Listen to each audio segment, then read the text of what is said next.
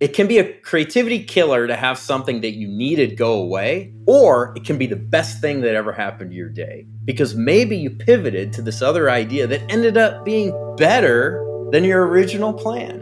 The sooner you can figure out how to adjust to that thing that didn't go right, the faster those creative sparks start coming back and you make lemonade out of lemons effectively. With a more than 100 year history, movie making has a lot to teach us about collaboration and creativity in complex environments. How do directors bring together so many people with such different skills for months, sometimes even years, to make a movie that holds together as a story that entertains and makes a profit? That's exactly what we asked Scott Rice, a film and television director who's been teaching film at the University of Texas at Austin for 25 years. He teaches a course called Script to Screen with the Academy Award winning actor Matthew McConaughey. All right, all right, all right. We chat with Scott about how to get your creative process unstuck, how to find collaborators that amplify your skills and bring the right energy to a project, and the essential components for telling a compelling story, whether it's a feature length movie or a short, convincing pitch. This is Design Better, the show that explores the intersection of design, technology, and the creative process. I'm Eli Woolery. And I'm Aaron Walter. You can get ad free episodes a week early and get access to our monthly AMAs with big names in design and tech by becoming a DB Plus subscriber. Visit designbetter.plus to learn more.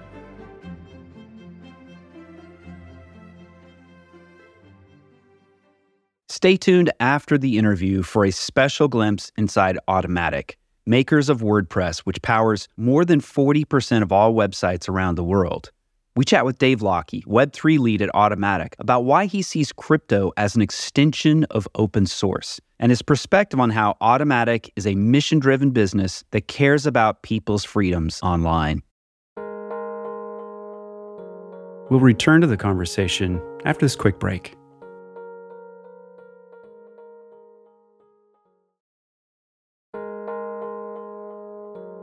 And now, back to the show.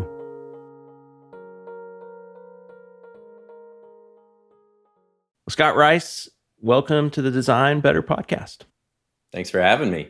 We're very excited to have you here. We kind of first learned about you through this really cool course that you teach with Matthew McConaughey, but it turns out you do all this really cool stuff yourself. So we want to learn about all that, but maybe we could just take a brief kind of, as Aaron calls it, the nickel tour of your career, how you got started and how you ended up where you are today. Sure. Well, I'll, I'll, make it quick. So, I graduated from film school at the University of Wisconsin as an undergrad, got a solid background in film theory and analysis, studied under David Bordwell there. Always wanted to be a filmmaker, but didn't have the money to go to graduate film school. So, I worked for three years in video games as an animator, 3D animator, and art director. So, I worked for Activision then left to go to Austin to do graduate film school there and did more production there, made a bunch of films that got into festivals and got some distribution, got an agent, and then made some spec commercials, which are speculative commercials. Uh, you kind of make fake commercials to prove that you can make real commercials. So I did that, and then I started getting paid to be a commercial director in 2005. So I've been doing that for a long time. I also make documentaries, I'm developing features, I've been paid as a screenwriter. And I've been teaching at the university ever since just because I love teaching. So I've been there for a long time and doing a class called Script to Screen, which is an advanced producing class with Matthew McConaughey since 2015. Teaching is kind of a reminder, a constant reminder of the fundamentals that are so important that the process of production is inherently messy and you just got to trust the process. But I don't get frustrated with the process because I'm constantly reassuring my students and reminding them that, hey, you're struggling as student filmmakers. I'm struggling as a professional filmmaker. It's just hard. What we're doing is hard. So I think getting back to the fundamentals is great. And then also co teaching a class with Matthew is brilliant because he brings in all these huge directors, you know, who bring in Harmony Korine or Gary Ross, or he worked with Guy Ritchie and he had a lot of stuff to share. So I'm also gleaning a lot of information from Matthew's directors and collaborators from the class. So that's really cool as well. Yeah, it's really cool, Scott, how you have folks from industry. We have a similar thing in the class I teach where we bring in these coaches and they're all in industry. They all, you know, have worked either in physical or digital product design and they do some similar things like it sounds like you do to bring them up to like factories or places where products are actually made so you get a sense like it can be really abstract when you're learning something in this sort of academic environment that's sort of one step removed but it seems like having that opportunity to bring them directly to where you know the professional work is happening is really powerful. Yeah i mean we at the university of texas just call it experiential learning and the idea is to just get that hands-on experience and the class itself is also producing a tv show called hot science that we're actually making what we hope will be it's currently on the web at hotscience.tv, but we're hoping to make it a broadcast show, probably on PBS. And that's literally the class just making a science show. And it's super fun. It's a collaboration with Geosciences at UT. And it's great. And then we shoot stuff with Matthew McConaughey. We shot a PSA with him back in the spring that's about school safety. And, you know, the students are actually getting to work with Matthew McConaughey professionally. So there's just nothing cooler than that. So it's been a lot of fun. And I really enjoy having them on my sets, on my commercials and stuff. And they enjoy it too.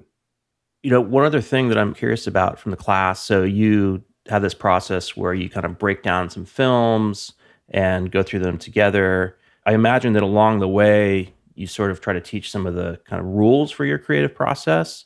But if you're orienting a student towards this sort of new realm of creativity, how do you think about like getting them familiar with the rules, but also understanding that they can break those rules too? Yeah, you know, that's a really interesting question because I think what they learn from the class is so, for example, this semester, we're studying Matthew's film Free State of Jones, directed by Gary Ross, The Beach Bum by Harmony Korine, and then Guy Ritchie's movie The Gentleman. And, you know, these three directors take totally different approaches to directing. And the students see it in real time when we watch the exclusive behind the scenes videos that Matthew shot during the shooting of those films. And, you know, Harmony Korine is really loose. He's loose with the script. He kind of lets the actors totally improvise. He'll just make up scenes on the day because he liked the light over here. Whereas someone like Gary Ross is much more controlled. He sticks with the script. He's a screenwriter he schedules out his days very carefully. He starts shooting about an hour and a half into the day. He knows the script. But then someone like Guy Ritchie will spend the whole first half of the day just rewriting the script with the actors in the trailer while the crew is waiting for them. And that kind of seems like it would be a no no and you shouldn't do it. But Guy Ritchie makes his day, he makes successful movies. And that's just the secret sauce to a Guy Ritchie movie. That's why the dialogue sounds a certain way because a lot of it's rewritten on the day. It's very energetic. It's the actors trying to stay on top of the new script. It's very spontaneous. So, you know, he likes to rewrite off camera, then get in front of the camera in the second half of the day. Harmony Korine tends to improvise in front of the camera. And then Gary Ross is more traditional, how we usually think of coming into a day. You know, we have our script pages, we have our sides, they're memorized, we go in. And that doesn't mean we change the plan if we need to. That's okay. I mean, Gary Ross is a professional who, I mean, he made the Hunger Games. He knows how to make movies. He knows how to, you know, throw out the script when he needs to, the plan when he needs to. But these directors take very different approaches to directing. And although the class is more of a producing class, the students, the writers, and the directors do get exposure to how breaking the rules on the directing writing side can be done successfully. Breaking the rules, in order to break the rules, you got to know the rules really right. well. That's really the key. I mean, you mm. go to like Picasso's realist work and you say, that guy can paint. Like, he can paint a person, he knows light, he knows shape and form and line. And then you, you know, when he moved into cubism, he is breaking the rules in a very deliberate way because he understands the rules better than almost anybody. So, on the screenwriting side and on the directing side, you're really able to start breaking the rules once you know the rules and you intimately know why they're there so you can break them in a way that doesn't make the whole house of cards come falling down either story wise or production wise speaking of breaking rules matthew mcconaughey strikes me as the type of person who is very aware of rules but is also willing to break them. Could you talk about what having somebody like him in the classroom what's his influence on the learning process for students? Matthew's influence on the learning process is that Matthew really emphasizes the subjectivity of creating art and that there's no right and wrong. Better stated, there's more than one right answer. And that's something that students really need to learn because I think students coming into a class like this, they think, oh, Gary Ross has all the right answers. He's a big movie director. I got to listen to him and do everything the way he does it. And that's not Matthew's approach. Matthew's approach is hey, students, we want you to get up in front of the class and declare, declare, Matthew uses that word, declare your script notes, declare your storyboards, how you would shoot a certain scene. And then we'll look at how Gary Ross storyboarded it. But that doesn't necessarily mean Gary Ross is right and you are wrong. That just means you had a different idea for how the story should be told. So that's very much an approach that Matthew brings. That there's something about this idea that there's no bad movies because one person's bad movie is another person's favorite movie, that everything is subjective. There's more than one right answer, and you have to trust the process. Now, Matthew does bring a lot into the classroom about the best practices in terms of directing actors, for example. He's an expert in that, obviously. He's an Academy Award winning actor. And he gives future directors a lot of great advice about how to properly direct a trained actor. What do they like, what they don't like, all that good stuff. And I can get into the details on that. But it's kind of a two hander. It's kind of like, hey, here's how you can break the rules, here's how you can have your own ideas, but also here are the rules. Go ahead and listen up and take notes. So it's a good use of both approaches. So films are big projects. We were speaking with uh, a cinematographer yesterday who's worked on, you know, Wakanda and Loki and these really big productions with hundreds of people involved. And even if you're a student, kind of doing a student film, it's hard to do just everything on your own. So how do you coach the students to get started in a big project like a film?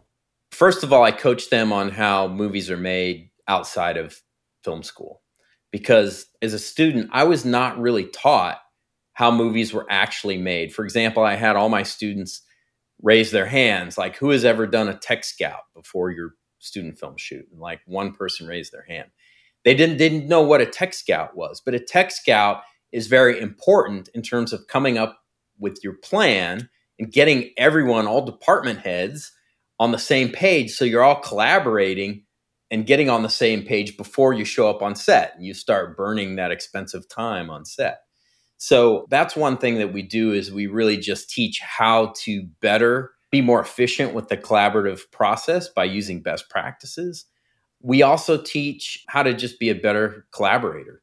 You know how to never say no how to say yes and. You know that's something that's a message that Matthew always communicates that when you tell someone no, that shuts down that collaborative back and forth. But when you say yes and, which is a rule of improvisation, especially improv comedy, you can start a conversation and develop the idea into something better using both people's ideas. Even if you don't initially relate to that person's idea and you're not positive that it's right. You also have to remember that sometimes the wrong answer is the right answer. I find that out in post all the time. I'll have an actor do a take and I'll say, well, that's not right. And then in post, I'm like, oh, that's actually the take we needed.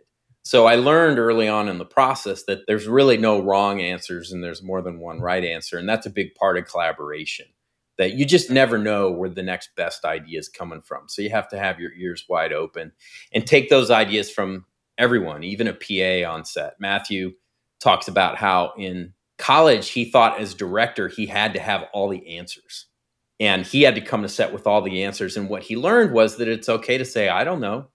He works with richard linklater and asks you know rick a question. And rick's like i don't know. And that's actually a great answer because sometimes then the actor has to come up with the answer. Or crew person has to come up with the answer. And that's a good thing. Scott, you touched on one of the creative process killers of saying no, but wonder if you could go deeper on those things that you've seen on various projects and then when, you know, watching students, you kind of see the many different dimensions of creativity when it's going well and when it's not. What are some other things that kill the creative process? Something that kills the creative process is not adapting to the situation on the ground. So sometimes you need a sunny day to make the scene work, but it's cloudy and it's raining. And instead of waiting for those clouds to part and then realizing the whole day went by and they never parted, you have to adjust. You have to get creative about how you're going to make an adjustment to something that didn't go your way. An actor doesn't show up, a crew person doesn't show up you lose your location at the last second. I mean, it can be a creativity killer to have something that you needed go away, or it can be the best thing that ever happened to your day because maybe you pivoted to this other idea that ended up being better than your original plan. For me, shooting documentary really taught me that because in documentary film, we don't really expect things to go our way because we're dealing with real life and people's emotions, non actors, and we're dealing with weather and other things. It's just a less controlled environment. We have a smaller crew. But the fact is, things go wrong again. It's an inevitable part of the process that things go wrong and that it's a messy process. So the sooner you can figure out how to adjust to that thing that didn't go right, the faster the those creative sparks start coming back and you make lemonade out of lemons effectively. What about dealing with constraints? It seems like in the different disciplines that we talk to, and certainly in design, constraints can maybe initially seem limiting, but in, in the end, they end up spurring a lot of creativity. How do constraints work in the film world? I think constraints are the same way. I mean, when I was an undergraduate student, I really didn't understand how to put constraints on myself. I didn't think it was necessary because I wanted to make a movie that resembled the movies I saw when I went to the theater.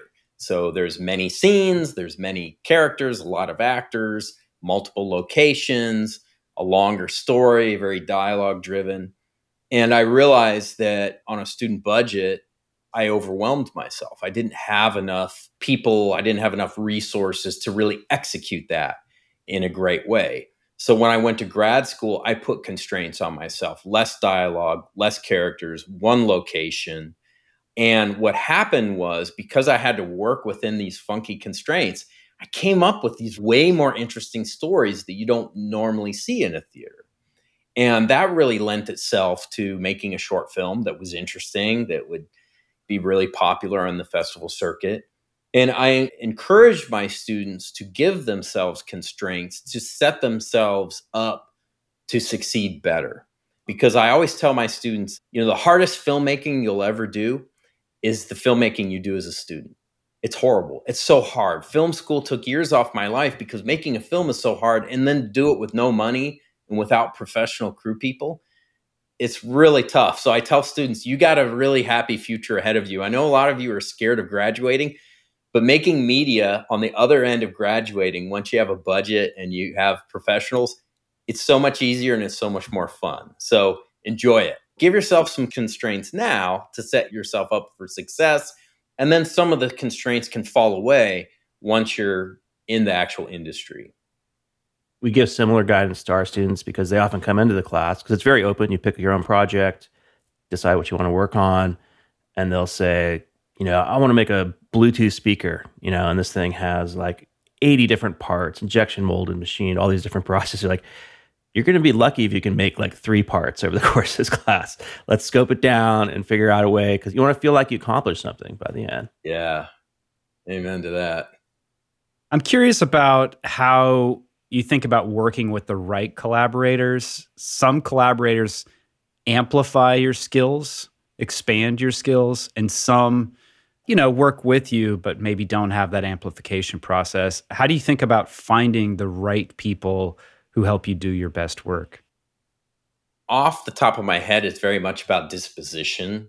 So you find people that meld with your communication style, with your personality. You know, I'm a Midwestern guy. I'm really laid back. I don't take myself too seriously. I don't walk on set all serious like it's life and death. You know, some productions are like that. They're very stressful. And I don't like to be like that. So whether it's the agencies I work with, the ad agencies, or the crew people I work with, they tend to be similarly laid back, similarly humble about their work, similarly open about feedback and input on their work. But that's not to say that I don't want people who are awesome at their job. I mean, I like to work with the very best people I can find. So I don't try to diminish people's talent by working with someone who's like friendlier necessarily. There are plenty of very friendly, collaborative people who are extremely talented. And actually, in fact, my experience has been that the most talented people tend to be kind of laid back because they're so confident that they don't have to put on airs, they don't have to kind of put on a show. They're just so confident in their skill set that they can walk on set and be very collaborative with their work. So I guess that's the initial way I would answer that question. We'll return to the conversation after this quick break.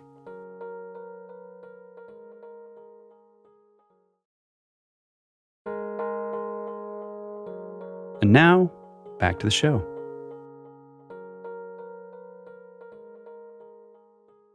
Scott, we're in the middle of a writer strike right now, an actor strike, and it seems like partially this was brought on by this wave of new technology that's facing us, artificial intelligence, and you know the sense that this could take away a lot of jobs potentially. But it's sort of been the case over the years that technology has, at various points, disrupted the film and television industry. Maybe you talk a little bit about how technology you know influences the creative process and how your techniques evolve along with it. Not addressing ai directly but i feel like as technology has progressed you know there's always been this kind of resistance to go with it. I think the last time i shot on film was 2008 or 2009 and a lot of people really resisted moving to digital i didn't because film was expensive and I didn't get to see it right away and I had to get it processed. And so I was one of those who really was eager to embrace digital and then try to make it look like film after the fact. And nowadays it looks great. It's you can add grain and it's hard to tell the difference. I think that in terms of how the industry, I personally don't understand AI a ton. So I'm not intimidated by it yet, at least, because I don't quite can AI really write a great screenplay? I don't think so. But once it can, maybe I'll worry a little bit more. So, in terms of how the industry has changed and distribution has changed, streaming is really the big question mark. Like, are the big streamers going to be able to make that really profitable in the long run? We'll see. I think there will be a resolution to the strike. And I think it'll be a good resolution and we'll just move on and everything will be okay. And you know, actors and writers will be able to get what they want out of streaming because right now it's not there. We're kind of in this gray area with streaming because it didn't really exist during the last contract negotiations. So that does have to get figured out. I personally, while I don't stream a lot of stuff, I kind of watch my content in theaters.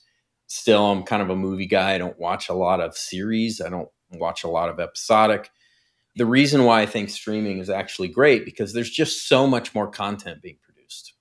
It's not like when I went to film school where it was like you got the three big networks and you have a handful of studios over here.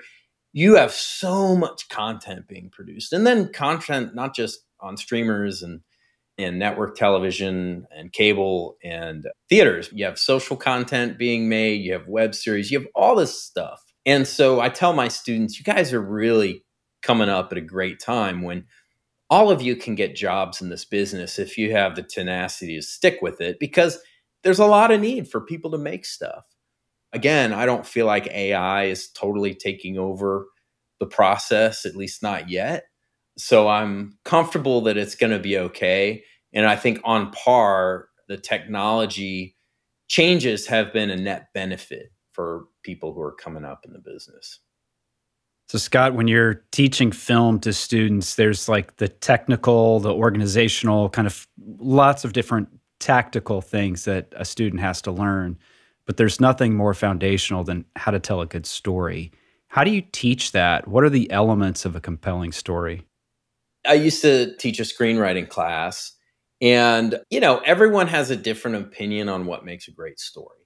First of all, I'm very much a structuralist. So I believe in a strong three act structure. I think that for some reason, the human brain is wired to understand and appreciate a story that has a beginning, middle, and end.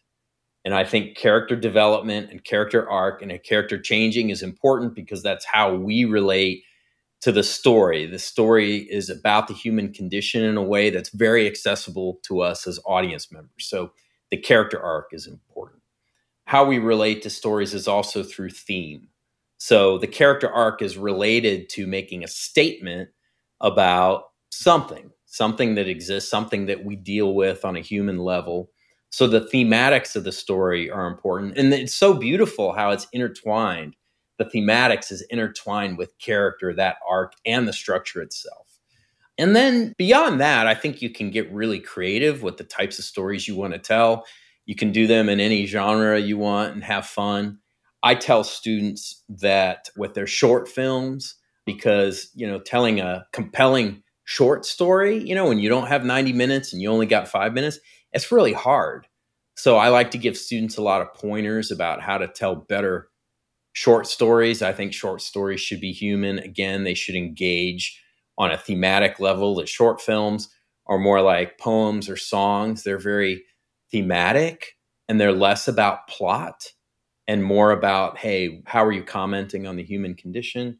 Better short films tend to be short. So five minutes is better than 25 minutes, usually. So again, restricting the length of your story. And I think it's also very smart to limit your story in terms of number of characters and location that that just helps you generate a better story. And then in terms of plot, you know, a short film has to be like a short story and then it doesn't have subplots. It doesn't have secondary characters really focused on your protagonist and what that character learned or didn't learn within the story. To follow on to that question, so a big portion of our audience isn't necessarily working on, you know, a long or even a short film but rather they might have to pitch something to a boss or a client. And you know, part of your work is creating these commercials that are maybe there's some parallels, but how can you advise people to make more compelling pitches that bring people along with a clear vision? That's a great question. I mean, pitching when I was in school, no one taught me how to pitch. I didn't really understand what pitching was. I was intimidated by pitching because my idea of pitching was like you walk into a room and then a spotlight shines on you and you just go and you put on a show. And I didn't learn that pitching really is a conversation. Pitching really is more about the other person than it is about you. And if you can flip that switch in your head, pitching will get more comfortable. You're trying to give someone something that they want and need.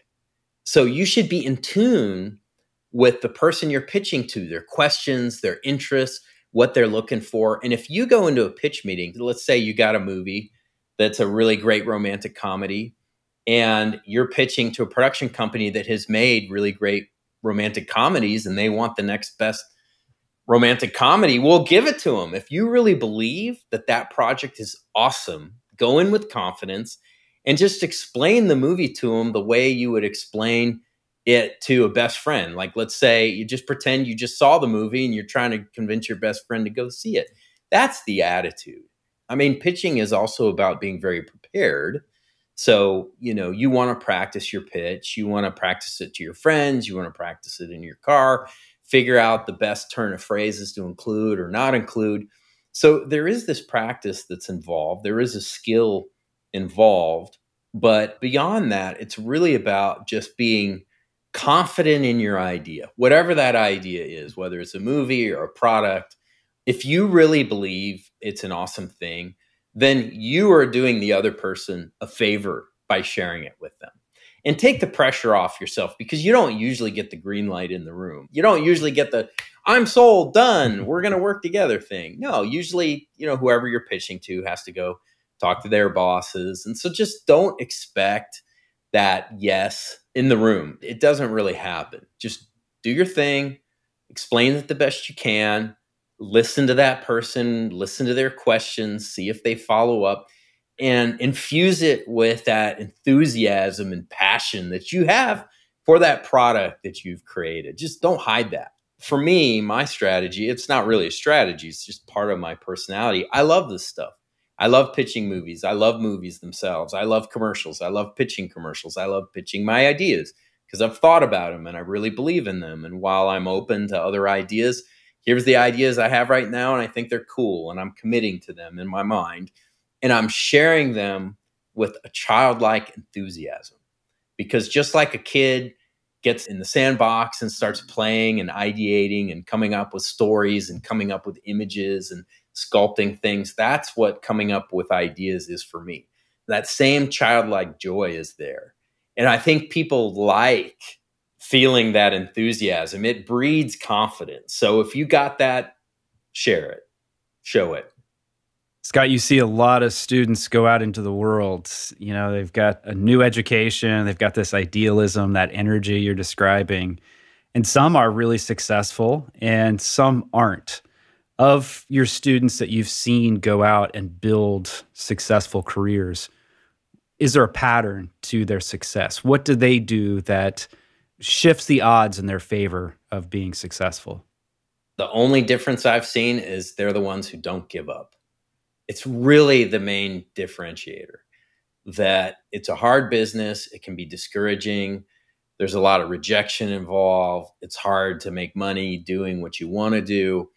But once you understand and you give yourself grace and you say, you know what, this is going to take longer than I think, that's important. I tell students, it's going to take longer than you think. I had a director in my class a couple semesters ago, Tracy Lehman. She's out in LA. She just made her first feature film. I said, Hey, after you moved to LA, you want to be a director, but how long did it take to make a living being a director? She said, About 10 years. 10 years. She was a PA.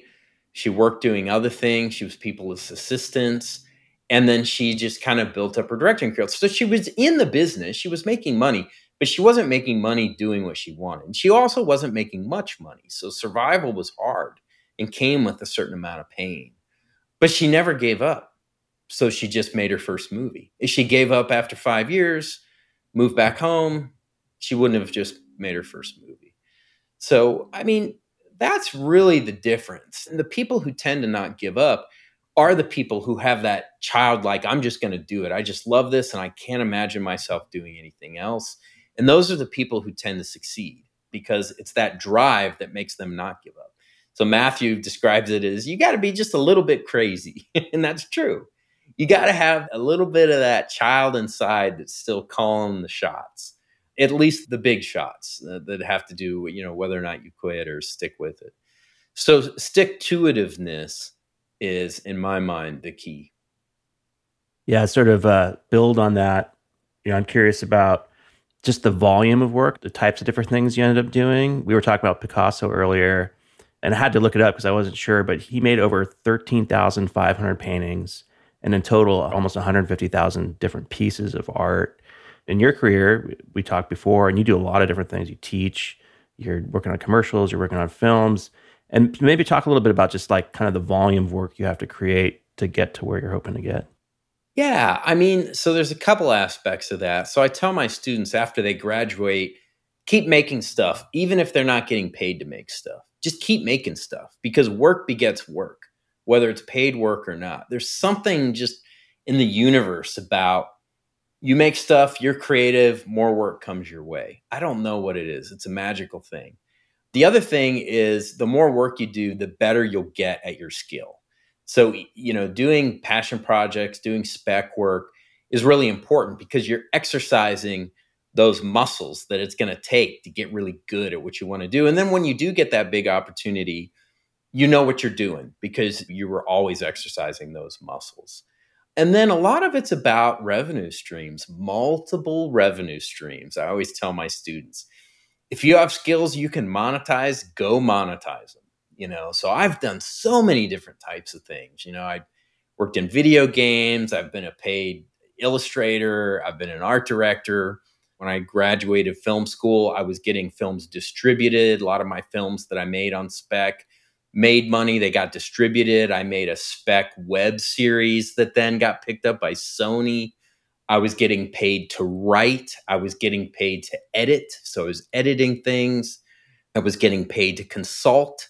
Then I started getting paid to direct commercials. Then I started my own production company. So I'm effectively getting paid to produce commercials and I produce work too. You know, and I aspire to write books one day and and I still teach, so that's a little revenue stream.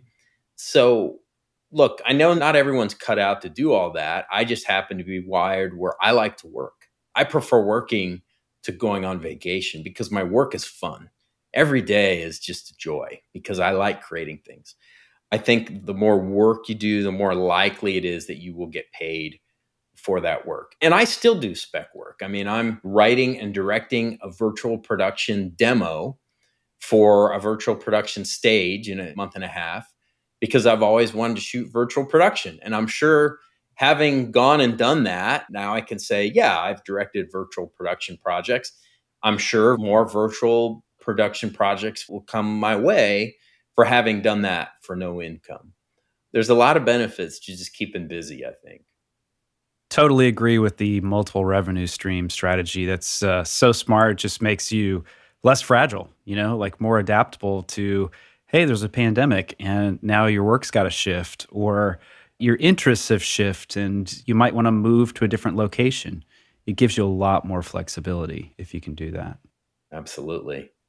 Scott, what are you reading, watching, listening to that is interesting and exciting, something that has caught your attention? I'm a shameless Star Wars fan. So I've been watching Ahsoka and I'm just, nice. you know, I'm into how an IP like Star Wars can continue to survive and reinvent itself, despite a rabid fan base that's highly critical. so that's that's really interesting to me, and I'm interested in how Dave Filoni is able to come up with new stories, particularly with his new Ahsoka series, and how he's able to sort of you know parlay the fan base of Clone Wars and Rebels into a live action show and really pull it off and have the fans come along for the ride and actually be very positive about it. So that's a bit of an obsession for me. And then the latest book I read was The Making of Star Trek II The Wrath of Khan. I just love to read books about the making of movies and include the entire part of the process, whether it's the you know early drafts of the script and how the script was rewritten and story choices that were made you know in the case of that film you know spock originally died at the end of act one. He died in the beginning of the movie hmm. instead of the end of the movie. I didn't know that. I'm like well yeah it really makes sense that they saved that for the climax you know? Smart move you know? But it's a reminder that the creative process is dirty and the first draft always sucks whether it's the first draft of a script or your first edit, your first cut, it always sucks. And it takes time to hone it. Writing is rewriting and editing is re editing. And it takes a long time to get the cut there. You know, I have a friend who made a movie. The movie wasn't getting much traction. And then he finally cut 10 minutes out of it. And now it's getting traction. But it took time to decide to cut those 10 minutes out. It's like, no, you got more work to do. It's there's just more work to do. And I like to read this behind the scenes making of stuff because it's a constant reminder that it's not easy what we do and it takes time and it takes revision and that's okay and that's just a part of the process and you got to trust the process. Awesome. Well, Scott Rice, it's real pleasure having you here. Thanks so much for being on Design Better. Thanks for having me. It was a pleasure.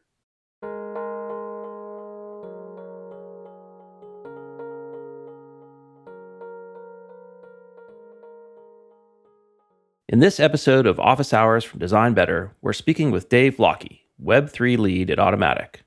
Automattic is a fully distributed company with the goal of democratizing publishing and commerce so that anyone with a story can tell it. Dave talks about why he sees crypto as an extension of the heart of open source and his perspective on how Automattic is a mission driven business that cares about people's freedoms online. Hi, I'm Dave Lockie, Web3 lead at Automattic. I've been in the WordPress space for an embarrassingly long time. Came across it just trying to build websites for friends and family. That led to, I guess, like a 15 year career in freelancing, building an agency, doing some entrepreneurship, advisory, like all sorts of different hats in the WordPress ecosystem. Overlapping the last third, I would say, of that career in WordPress was this growing interest and passion for crypto, blockchain, Web3, whatever the label you prefer is. For me, crypto is an extension of the heart of open source. It is all open source. And on top of that, openness is the fact that you get open state. So you get open source, also open state, which means that anyone can see what the computational state is of any particular contract or value or address at any time. So for me, it's very much just a continuation of what makes open source important the ability for us to collaborate effectively in the digital realm.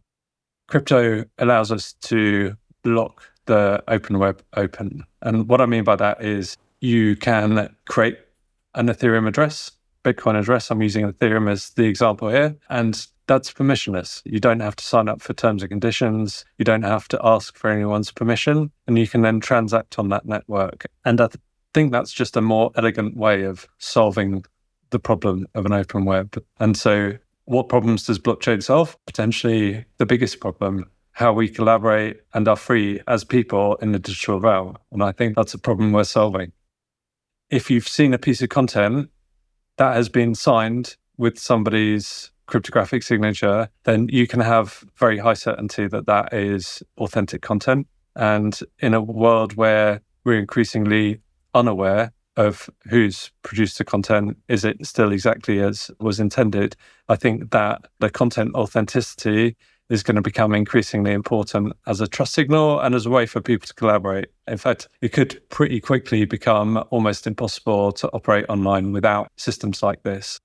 So I think crypto drops the friction and it allows for infinitely small transactions. And I think that just opens up this whole fascinating creative space for people that are already creating to be able to monetize in different ways. So, another example is if you are a content creator, often at the moment, one way that you have to monetize is to gate your content. You have to stop people seeing your content in order to monetize it. That's always going to be a valid model. But having tokenized content lets us say, well, if you enjoyed this content and you valued it, why don't you save it to your library? Collect it, pay a small fee, and keep it forever. And I think that idea of being able to own the content that we come across and to be able to train our own AIs and to have our own rich content discovery algorithms that built off these personal libraries. It's just a really nice, interesting, creative opportunity for the web to try and solve together. You know, why should all my Twitter likes stay over here? And why should my audio book collection stay over here? Like it's ridiculous. That's not how things are in my house. In my house, I have all my things and they're where I want them and I can see them all and bring them together in new and creative ways. And providing social connections for an open web experience and tokenizing content, I think lets people do that. And I think that's just going to be very compelling for creators going forwards. New ways to monetize, new ways to create, new ways to collaborate when price goes down and bad news washes out, and these things happen at the same time, right? Because when you take liquidity out of the system, then you get to see who's swimming with no clothes on. And that's what happened in the crypto ecosystem. And it turns out there were a bunch of bad actors. I think it's still very powerful to have a value layer that's native to the internet. I think it's still very valuable to have permissionless identity and transaction systems for the internet. If anything, it builds my conviction that these technologies are important. Having transparent financial systems is a good thing. It helps with collaboration and it helps deter bad behavior. Let's say you're donating money to an organization. Why shouldn't you be able to see where those transactions are going? Why should it go into a private bank account that's opaque? There's just too much room for bad behavior in what should be shared financial ecosystems. So I welcome shining a light on what's going on with money, and crypto helps that. So I think it's a good thing. The thing that I think makes Automattic special is that it is a truly value and mission driven business. A really good example of how this manifests is that we care about people's freedoms online. And so we can't open everything up to be a free for all. We have a trust and safety team. They protect our users online and take responsible action, but they're a permanent part of the Automattic team. This is not an offshore team of high churn contractors. We care for these people deeply and they're part of the business.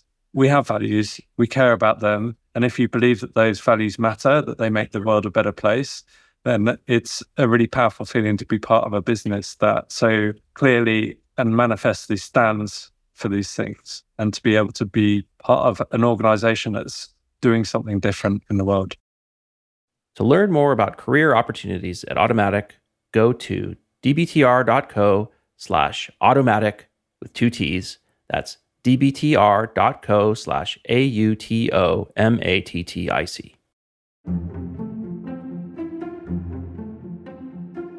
Eli and I love producing this podcast, but sometimes we find ourselves wondering what sort of feedback does our audience have? How could we improve the show? Maybe you could help us by taking just a couple minutes to complete a survey, answering a few questions about your thoughts about the show, sharing your feedback, and telling us a little bit about you. To take the survey, just go to dbtr.co slash survey. That's dbtr.co slash survey. Our thanks in advance for completing the survey. It'll really help us improve the show. This episode was produced by Eli Woolery and me, Aaron Walter, with engineering and production support from Brian Paik of Pacific Audio. If you found this episode useful, we hope that you'll leave us a review on Apple Podcasts, Spotify, or wherever you listen to finer shows or simply drop a link to the show in your team's Slack channel, designbetterpodcast.com. It'll really help others discover the show. Until next time.